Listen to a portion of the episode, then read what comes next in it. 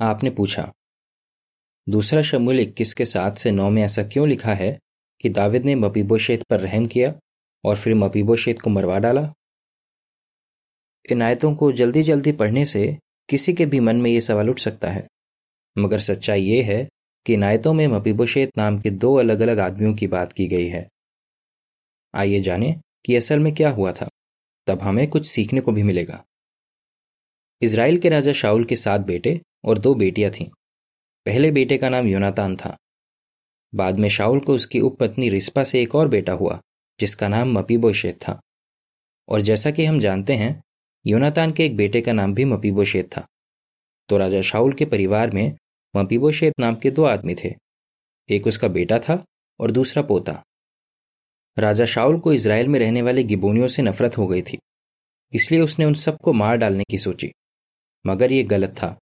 क्योंकि यहूशु के दिनों में इसराइल के प्रधानों ने गिबोनियों से शांति का करार किया था और उनसे वादा किया था कि वो कभी उनका नाश नहीं करेंगे। वो करार राजा शाउल के दिनों में भी लागू था, मगर शाउल ने उस करार के खिलाफ जाकर कई गिबोनियों को मार डाला। इसलिए शाउल और उसका घराना खून का दोषी बन गया। दूसरा शमुएल इक्कीस का एक।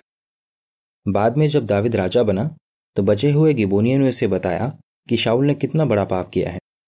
दाविद ने उनसे पूछा कि वो इस पाप के प्रायश्चित के लिए क्या कर सकता है, ताकि इसराइल देश पर यहोवा की आशीष हो। गिबोनियों ने मुआवजे में सोना चांदी नहीं मांगा, बल्कि ये कहा कि वो शाउल के सात वंशजों को उनके हवाले कर दे, क्योंकि शाउल ने उन्हें मिटा देने की साजिश की थी। दाविद ने उनकी बात मान ली। दूसरा शमुएल इक्कीस का दो से छह। उस समय तक एक युद्ध में शाउल और योनातान की मौत हो चुकी थी, मगर योनातान का बेटा मपीबोशेत ज़िंदा था। जो बचपन में एक हादसे की वजह से लंगड़ा हो गया था। उसने गिबोनियों का नाश करने में अपने दादा शाउल का साथ नहीं दिया था।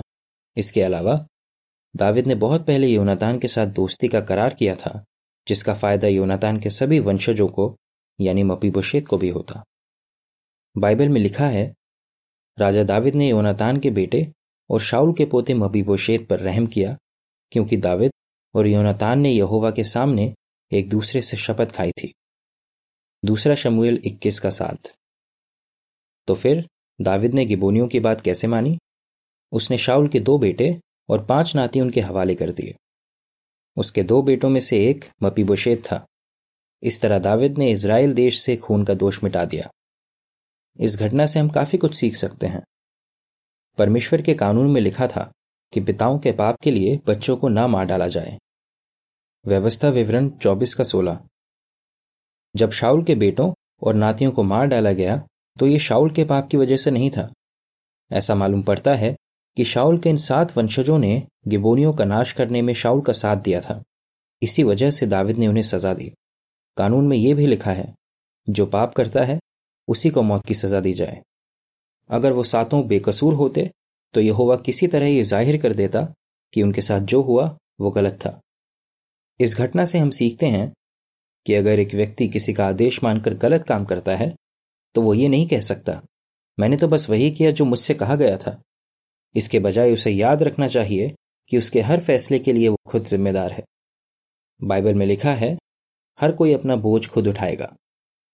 गलातियों छह का पाँच। लेख समाप्त।